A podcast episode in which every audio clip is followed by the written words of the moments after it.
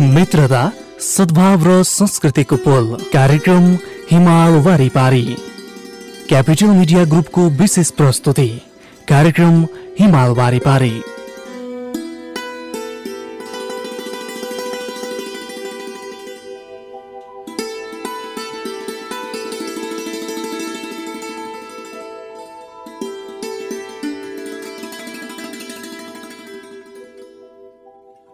श्रोता नमस्कार। Capital media ग्रुपको विशेष प्रस्तुति कार्यक्रम हिमाल वारिपारीमा यहाँलाई न्यानो स्वागत छ। यो कार्यक्रम तपाईँले प्रत्येक दिन बिहान सात बजेको क्यापिटल समाचारपछि र त्यसको पुनः प्रसारण साँझ सात बजेपछि सुन्दै आउनु भएको छ। काठमाडौँमा capital FM ninety two point four mega त्यसै गरी प्रदेश नम्बर एकमा radio Sarangi one one point three mega तथा गण्डकी प्रदेशमा radio Sarangi ninety three point eight mega मार्फत एकैसाथ यो कार्यक्रम प्रसारण भइरहेको छ। त्यसै गरी तपाईँले हामीलाई सिएफएम अनएयर डट कम र रेडियो सारङ्गी डट कमबाट एकैसाथ विश्वभर सुनिरहनु भएको छ। कार्यक्रम हिमालवारी पारीमा हामी हाम्रो छिमेकी मित्र राष्ट्र चीन तथा नेपाल बीचको सुखद सम्बन्धका विविध पक्षहरूको बारेमा केन्द्रित रहेर तयार पारिएको सामग्रीहरू प्रस्तुत गर्ने गर्दछौँ।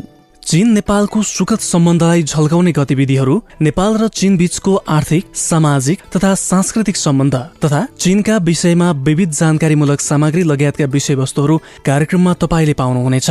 श्रोता कार्यक्रमको सुरुवात गरौं चिनिया भाषाको यो साङ्गीतिक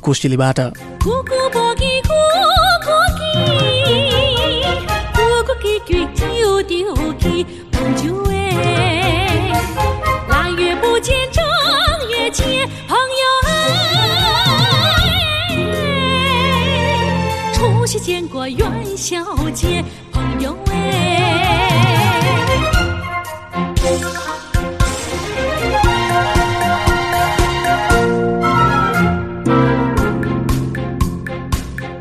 无见，久久见，久久见果肉着，朋友哎。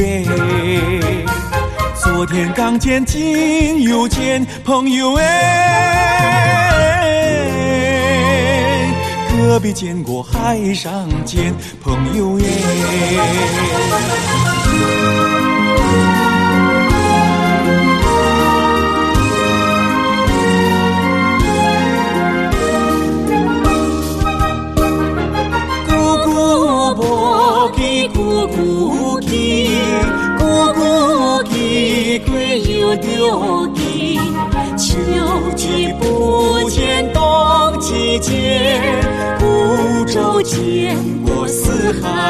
天。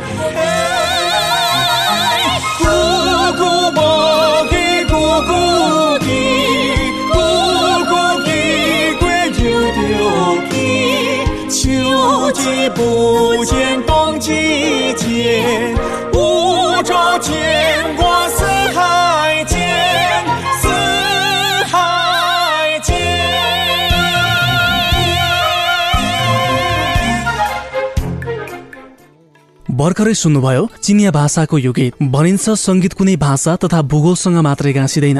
जुनसुकै भूगोलको सङ्गीतले आफ्नो आकार संसारको जुनसुकै क्षेत्रसम्म फैलाउन सक्छ। श्रोता अबको चरणमा हामी नेपाल चीन सम्बन्धलाई बढावा दिनका लागि भएका विविध गतिविधिहरूका साथै चीनसँग सम्बन्धित गतिविधिमूलक समाचार प्रस्तुत गर्दैछौँ।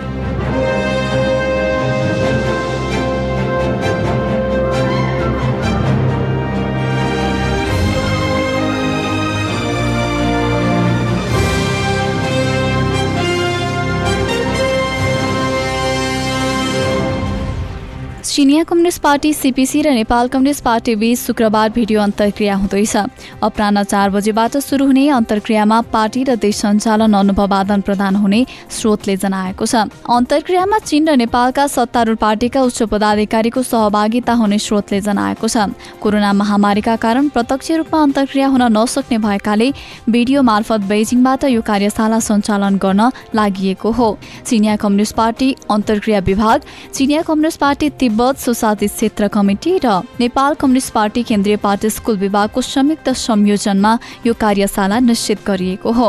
बेजिङ स्थित चिनिया कम्युनिस्ट पार्टी अन्तर्राष्ट्रिय विभागका नेताहरूले नेपालका कम्युनिस्ट पार्टीलाई आफ्नो अनुभव प्रस्तुत गर्नुका साथै सुशासनका लागि पार्टीको अनुशासन भ्रष्टाचार विरुद्धको शून्य सहनशीलता समसामयिक विश्व परिस्थिति लगायतका विषयमा प्रशिक्षण दिने बताइएको छ। नेपालका तर्फबाट अन्तर्क्रियामा नेपाल कम्युनिस्ट पार्टीका अध्यक्ष पुष्प कमल दाहाल उपप्रधान एवं रक्षा मन्त्री ईश्वर पोखरेल लगायत एक सय भन्दा बढी उच्चस्तरीय नेताहरू सहभागी हुनेछन्। नेताहरूलाई चिनिया कम्युनिस्ट पार्टीका अन्तर्राष्ट्रिय विभागका प्रमुख सोङ थाहो लगायत नेताहरूले प्रशिक्षित गर्ने जनाइएको छ। यसअघि गत वर्ष असोजमा दुवै देशका पार्टीको संयुक्त पहलमा काठमाडौँमा दुई दिने विचार गोष्ठी गरिएको थियो। चीनका परराष्ट्र मन्त्री वाङ यीले बेजिङमा बेल्ट एन्ड रोड अन्तर्राष्ट्रिय सहकार्य उच्चस्तरीय भिडियो सम्मेलनको अध्यक्षता गर्नु भएको छ। सो सम्मेलनमा परराष्ट्र मन्त्री वाङ यीले महामारीको प्रतिरोधका लागि बेल्ट एन्ड रोडका सदस्य राष्ट्रहरूले एक आपसमा सहयोग गरेको बताउनु भएको छ। उहाँका अनुसार विभिन्न पक्षले चीनलाई महत्वपूर्ण समर्थन दिएका छन्। चीनले पनि एक सय बाइसवटा बेल्ट एन्ड रोडका सदस्य राष्ट्रहरूलाई महामारी प्रतिरोधका लागि सहयोग गरेको छ। चीनले चीनले पच्चिसवटा मुलुकहरूमा चिकित्सा प्रतिनिधि मण्डल पठाएको छ। चीनले युरोपेली रेलमार्गबाट जनवरीदेखि मे महिनासम्मको सामान ढुवानीमा मात्रै गत वर्षको सोही अवधिको तुलनामा बत्तीस प्रतिशतले वृद्धि गरेको छ। सो रेलमार्ग विभिन्न मुलुकबीच महामारीको प्रतिरोधमा जीवन रेल बनेको छ। चीनले गिरफ्तार गरेका दसजना भारतीय सैनिकलाई रिहा गरेको छ। सोमबार लद्दाखको कलवान उपत्यकाको सीमामा भएको झडपका क्रममा गिरफ्तार गरिएका दस भारतीय सैनिकलाई चीनले बिहिबार साँझ रिहा गरेको हो। रिहा हुनेमा एकजना कर्णेल तीनजना मेजर सहित दसजना रहेको भारतीय पत्रिका द हिन्दूले भारतीय सेनालाई उद्धित गर्दै लेखेको छ। मेजर जर्नेल स्तरको द्विपक्षीय वार्तापछि चीनले आफ्नो कब्जामा रहेका भारतीय सैनिकलाई बिहिबार साँझ पाँच बजेतिर रिहा गरेको जनाएको छ। भारतीय सेनाले भने आफ्नो कुनै पनि सेना नहराएको र चीनको कब्जामा नरहेको बताउँदै विज्ञप्ति जारी गरेको थियो। सोमबार सीमामा भएको हिंसर झडकमा एक कर्णेल सहित बिस भारतीय सैनिकको मृत्यु भएको छ। त्यस्तै अठारजना भारतीय सैनिक घाइते भएका छन्। लद्दाख सीमामा भएको हिंसात्मक झडपपछि उत्पन्न तनाव कम गर्न भारत र चीनबीच लगातार सैन्य र कूटनीतिक स्तरबाट वार्ता भइरहेको छ। दुवै देशले मेजर जर्नेल तहको सैन्य वार्ता र विदेश मन्त्री स्तरको वार्ताबाट सीमामा देखिएको तनाव कम गर्न सहमत सहमत भएको बताएका छन्। तपाईँ यति बेला काठमाडौँ तथा आसपासका जिल्लामा capital FM ninety two point four megahertz प्रदेश नम्बर एकमा radio Sarangi one one point three megahertz तथा गण्डकी प्रदेशमा radio Sarangi ninety three point eight megahertz सहित अनलाइनबाट एकैसाथ विश्वभर कार्यक्रम हिमाल वारिपारी सुनिरहनु भएको छ। कार्यक्रममा हामी नेपाल चीन सम्बन्धका विविध आयामहरूको बारेमा चर्चा अनि परिचर्चा गरिरहेका छौँ। कार्यक्रममा अब पालो भएको छ छोटो व्यापारिक विश्रामको।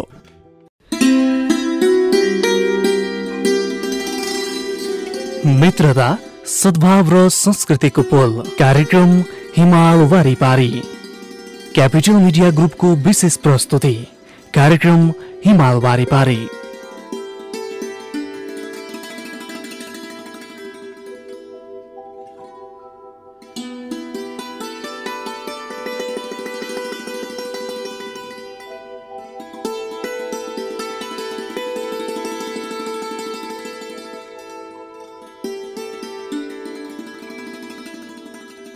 यो छोटो व्यापारिक विश्रामपछि यहाँलाई पुनः स्वागत छ। तपाईँ सुन्दै हुनुहुन्छ कार्यक्रम हिमाल वारिपारी। यो कार्यक्रम तपाईँले काठमाडौँ तथा आसपासका जिल्लामा capital FM ninety two point four mega प्रदेश नम्बर एकमा radio Sarangi one one point three mega तथा गण्डकी प्रदेशमा radio Sarangi ninety three point eight mega मार्फत एकैसाथ सुनिरहनु भएको छ। कार्यक्रम हिमाल वारिपारीमा हामी हाम्रो छिमेकी मित्र राष्ट्र चीन तथा नेपाल बीचको सुखद सम्बन्धका विविध पक्षहरूको बारेमा सम्बन्धित रहेर तयार पारिएको सामग्रीहरू प्रस्तुत गरिरहेका छौँ। कार्यक्रममा अब प्रस्तुत गर्दैछौँ मित्र राष्ट्र चीनको बारेमा यो एउटा जानकारीमूलक सामग्री।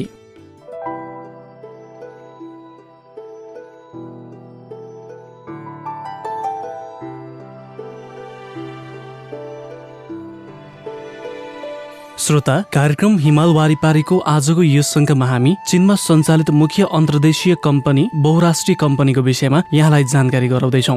भोक्स भेगन सन् उन्नाइस सय चौरासीदेखि भल्स वेगन कार कम्पनी चिनिया बजारमा प्रवेश भएको हो। यस कम्पनीका हाल चीनभरि चौधवटा उद्योग छन्। कार उत्पादन बाहेक उपभोक्ता र उद्योगलाई पार्ट्स वा सेवा पनि प्रदान गर्दछ। भल्क्स वेगन नै चीनमा सञ्चालन भएको पहिलो अन्तर्राष्ट्रिय कार निर्माता मध्येहरूको एक हो। सन् उन्नाइस सय अठहत्तरमा भल्क्स वेगन कम्पनीले चीन सरकारसँग सम्पर्क गरिसकेको थियो। त्यतिखेर तङ स्या फेङको नेतृत्वमा चीन सरकारले आर्थिक सुधार र खुलापन नीति लागू गरेर विदेशी रकम र विकसित विज्ञान तथा प्रविधि भित्र आएको थियो जसले चीनको आधुनिकीकरण प्रक्रियालाई द्रुत बनाएर विश्वमा चीनको प्रतिस्पर्धात्मक क्षमता बढाएको थियो। त्यतिखेर होस् वा अहिले होस् कार उद्योग नै उक्त लक्ष्यलाई व्यवहारमा उतार्ने मुख्य उपाय रहेको छ। हालचेलमा भल्क्स वेगन समूहका दुईवटा कार संयुक्त उद्योग छन्। सन् उन्नाइस सय चौरासीमा साङ्घाई भल्क्स वेगनको चम्किलो इतिहास सुरु भएको थियो। उन्नाइस सय नब्बेमा चीनको छाङसोन सहरमा एफएडब्लु भल्क्स वेगन संयुक्त उद्योग सम्बन्धी सम्झौता हस्ताक्षर भएको थियो। सन् दुई हजार तिनको जनवरीमा भल्क्स वेगनको साङ्घाई ट्रान्समिसन संयुक्त उद्योग स्थापित भएर उत्पादन थालेको थियो। सन् दुई हजार चारमा अरू दुईवटा सबभन्दा विकसित इन्जिन उत्पादन गर्ने संयुक्त उद्योग स्थापित गरी बेग्लै गरी सन् दुई हजार छ र सन् दुई हजार सातमा उत्पादन सुरु भयो। बोइङ बोइङ कम्पनीले चीनसित लामो समयसम्म स्थापना गरेको मैत्रीपूर्ण सहयोगात्मक सम्बन्धको इतिहास सन् उन्नाइस सय बहत्तरदेखि सुरु भएको हो। बोइङ कम्पनीले चीनमा व्यापक रूपमा उडान मर्मत र व्यवस्थापन सम्बन्धी तालिम दिएर बोइङ विमानको सञ्चालनका लागि ग्यारेन्टी उपलब्ध गराउँदै आएको छ। यसका साथसाथै बोइङ कम्पनीले चीनको सीमा क्षेत्रभित्र विमान घाटमा प्रतिनिधि सेवा आपूर्ति र प्राविधिक सेवा प्रणाली खडा गर्नुका साथै हवाई यातायातको व्यवस्थापन र हवाई सुरक्षाको स्तरलाई माथि उकास्नेतर्फ चिनिया नागरिक वायु सेवालाई सहयोग पुर्याइसकेको छ। यसका अतिरिक्त बोइङ कम्पनीले चीनको विमान उद्योगसँग व्यापक रूपमा उत्पादन सहयोग गरेको छ। यसका साथै मिश्रित सामग्रीहरूको उत्पादन विमानको मर्मत र पुनर्गठन तथा कल पूर्जाको आपूर्ति कार्यमा सामेल हुनका लागि बोइङ कम्पनीले नयाँ संयुक्त पुँजीबाट सञ्चालित व्यवसायको स्थापना गरेको छ। हालसम्म विश्वको परिधिमा काममा चलिरहेका चार हजार भन्दा बढी बोइङ विमानका महत्वपूर्ण कल पूर्जाहरू चीनमा बनाइएका हुन्। टोयोटा चीनमा टोयोटाले कार मार्फत सम्पन्न समाज सृजना औद्योगिक विचार लिएर उपभोक्तालाई उच्च गुणस्तरीय कार र सेवा प्रदान गर्न प्रयास गरिरहेको छ। साथै व्यापक रूपमा विभिन्न सामाजिक योगदान कार्यक्रमको आयोजना गरी चिनिया समाजको विकासलाई योगदान दिन प्रयास गरिरहेको छ। पेसाको विकासबाट हेर्दा टोयोटाले चीनको वाहन इन्जिन र अटो सहायक प्रबन्धन प्रबन्ध सम्बन्धी कार्यमा सक्रिय गरी भाग लिएको छ। चीन सरकारको नीतिलाई समर्थन गर्दै टोयोटाले बेग्ला बेग्लै गरी एफएडब्लु समूह र क्वाङचौ अटोमोबाइल समूहसँग सहयोग गरेको छ हालसम्म थ्यानचिन क्वाङचौ छङतो छाङछोनमा संयुक्त रूपमा छवटा वाहन कारखाना र चारवटा इन्जिन कारखाना स्थापना गरी पन्ध्र विकसित चर्चित कार सार्वजनिक गरेको छ हाल टोयोटाले टोयोटाले चीनका आठवटा प्रान्त र नगरमा नौवटा एकल कार्यालय एघारवटा संयुक्त कम्पनी र पाँचवटा प्रतिनिधि कार्यालय स्थापना गरेको छ जम्मा गरी पैँतिस हजार भन्दा बढी चिनिया कर्मचारीले उत्पादन बिक्री सेवा आदि सम्बन्धित क्षेत्रमा चीनको कार उद्योग र कार बजारको विकासका लागि सक्रिय योगदान गरिरहेका छन्। साथै टोयोटाले वातावरण संरक्षण यातायात सुरक्षा र दक्षता तालिम केन्द्रित गरी चीनमा आधारित विभिन्न सामाजिक योगदान कार्यक्रमको आयोजना गरी चीनको आर्थिक तथा सामाजिक मेलमिलापयुक्त विकासको लागि योगदान दिन प्रयास गरेको छ र चीन सरकारले स्वीकार र विश्वास गर्ने उत्कृष्ट उद्योग हुनका लागि कोसिस गरिरहेको छ। माइक्रोसफ्ट। सन् उन्नाइस सय पन्चानब्बेमा माइक्रोसफ्ट चाइना लिमिटेड कम्पनी स्थापना भएको थियो। माइक्रोसफ्टले सफ्टवेयर उद्योगको साझा विकासलाई लक्षित गरी सरकार सहयोगी साझेदारी र ग्राहकसँग घनिष्ठ सम्पर्क गरिरहेको छ। साथै रकम प्रविधि दक्षता र बजार आदि मार्फत चिनको सूचनाकीकरण निर्माण गर्न समर्थन दिएर सूचना उद्योग र आर्थिक विकासलाई प्रवर्धन गरी साझा हित पाएको छ। बिस वर्ष यता चीनमा माइक्रोसफ्टको तीव्र विकास भइरहेको छ। पूर्ण समय कर्मचारीको संख्या तीन हजार भन्दा बढी पुगेको छ। शाखा एकाइ र व्यापार चीनभरि पुगेको छ। साथै आधारभूत अध्ययन उत्पादन विकास मार्केटिङ प्राविधिक सहयोग शिक्षा तथा तालिम आदि धेरै विषय लगायत छन्। हाल चीनमा माइक्रोसफ्टका पाँच हजार भन्दा बढी सहयोगी साझेदारी कम्पनीहरू छन्। चीन विश्वमा माइक्रोसफ्टको सबभन्दा महत्वपूर्ण रणनीतिक बजार मध्येको एक बनिसकेको छ। माइक्रोसफ्ट चाइना कम्पनी नै अमेरिकी मुख्यालय बाहेक सबैभन्दा व्यापक संस्थागत सेटिङ सबभन्दा व्यापक विशेषता रहेको सहायक कम्पनी पनि बनेको छ। माइक्रोसफ्टले धेरै सफ्टवेयर उत्पादित वस्तु र सेवा विकास र सम्बन्धित उत्पादन अधिकृत र समर्थन दिएर ग्राहकलाई व्यापार मूल्य प्रचार प्रसार गर्छ। हाल चीनमा माइक्रोसफ्टको व्यापारमा विन्डोज ग्राहक सर्भर र विकास टुल सूचनाको विकास व्यावसायिक समाधान मोबाइलका डिभाइसहरू लगायतका विभिन्न क्षेत्रमा काम गरिरहेको छ। बैङ्क तथा अनुगमन। हाल चीनमा केन्द्रीय ब्याङ्कबाट सामञ्जस्यता तथा नियन्त्रण र अनुगमन गरिने राष्ट्रिय ब्याङ्कको प्रधानता हुने नीतिगत ब्याङ्किङ र व्यापारिक ब्याङ्किङको काम फरक फरक हुने विभिन्न किसिमका वित्तीय निकायका बीच सहयोग हुने तथा क्षमता बीचको पूर्ति हुने वित्तीय प्रणाली प्रारम्भिक रूपमा बनिसकेको छ। चिनिया जनब्याङ्कले केन्द्रीय ब्याङ्कको कारोबार वहन गर्नुका साथै सारा चिनको वित्तीय व्यवस्था व्यवसायलाई समष्टिगत रूपमा तारतम्य मिलाउने र नियन्त्रण गर्ने तथा अनुगमन गर्ने गरेको छ। चिन उद्योग वाणिज्य ब्याङ्क चिन ब्याङ्क चिन कृषि ब्याङ्क तथा चिन निर्माण ब्याङ्क गरी तीन चारवटा बैङ्क राष्ट्रिय स्वामित्व युक्त वाणिज्य ब्याङ्क हुन्। यसका साथै अघि पछि गरी चिन कृषि विकास ब्याङ्क राष्ट्रिय विकास ब्याङ्क तथा चिन आयात निर्यात ब्याङ्क गरी तीनवटा नीतिगत गुणको ब्याङ्कको स्थापना पनि गरिएको छ। सन् उन्नाइस सय पन्चानब्बेमा चिनले वाणिज्य ब्याङ्क सम्बन्धी कानून प्रकाशित गरी वाणिज्य ब्याङ्कको प्रणाली तथा सङ्गठनको निकायको स्थापना गर्नका लागि पूर्वाधार सृजना गर्नुका साथै राष्ट्रको विशेष व्यावसायिक ब्याङ्कबाट राष्ट्रिय स्वामित्व युक्त वाणिज्य ब्याङ्कका रूपमा रूपान्तरण गर्नका लागि कानुनी आधार बसालिदिएको छ। सन् उन्नाइस सय छ्यानब्बेदेखि यता वित्तीय व्यवसायको संरचना क्रमबद्ध रूपमा सुव्यवस्थित हुँदै आएर राष्ट्रिय स्वामित्व युक्त एकल लगानीको वाणिज्य ब्याङ्कलाई सुधार गरेर मुद्राको लेनदेन गर्ने आधुनिक वित्तीय व्यवसायका रूपमा रूपान्तरण गरिएको छ। यसका अतिरिक्त क्रमशः एक सय बिस भन्दा बढी हिस्सेदार रूपको मजौला तथा साना वाणिज्य ब्याङ्कलाई पुनर्गठन गरिनुका साथै स्ट्रक तथा बिमा जस्ता वित्तीय निकायलाई झन व्यवस्थित र विकसित पारिएको छ। चिनिया ब्याङ्क व्यवसाय अनुगमन तथा सञ्चालन समिति चिनका ब्याङ्कहरूको अनुगमन गर्ने एक अङ्ग हो। सन् दुई हजार तिनको अप्रेल अठाइस तारिकका दिनदेखि चिनिया ब्याङ्क अनुगमन तथा सञ्चालन समितिले औपचारिक रूपमा आफ्नो कार्यभार सम्हाल्न थालेको थियो। त्यसले बैङ्क व्यवसायको वित्तीय एकाइको अनुगमन सम्बन्धी विधि विधान नियम र पद्धतिको तर्जुमा गर्ने कामको जिम्मा लिनुका साथै बैङ्क व्यवसायको वित्तीय निकायमाथि प्रत्यक्ष वा अप्रत्यक्ष रूपमा अनुगमन गरी नियम उल्लङ्घन गर्नेलाई कानुन अनुसार कारवाही गरी दोषीलाई सजाय दिने गर्दछ।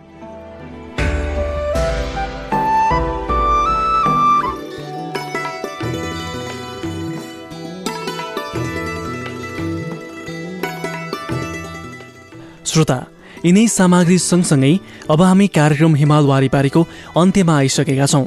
यतिन्जेल कार्यक्रम सुनेर साथ दिनुभयो तपाईँलाई धन्यवाद। त्यसै गरी प्राविधिक मित्र सुरेन्द्रजीलाई पनि हृदयदेखि नै आभार। कार्यक्रमको अन्त्यमा यो चाइना भाषाको गीत छाड्दै म कार्यक्रम प्रस्तुता प्रतीक नेउपाने बिदा हुन्छु। नमस्कार अभिवादन।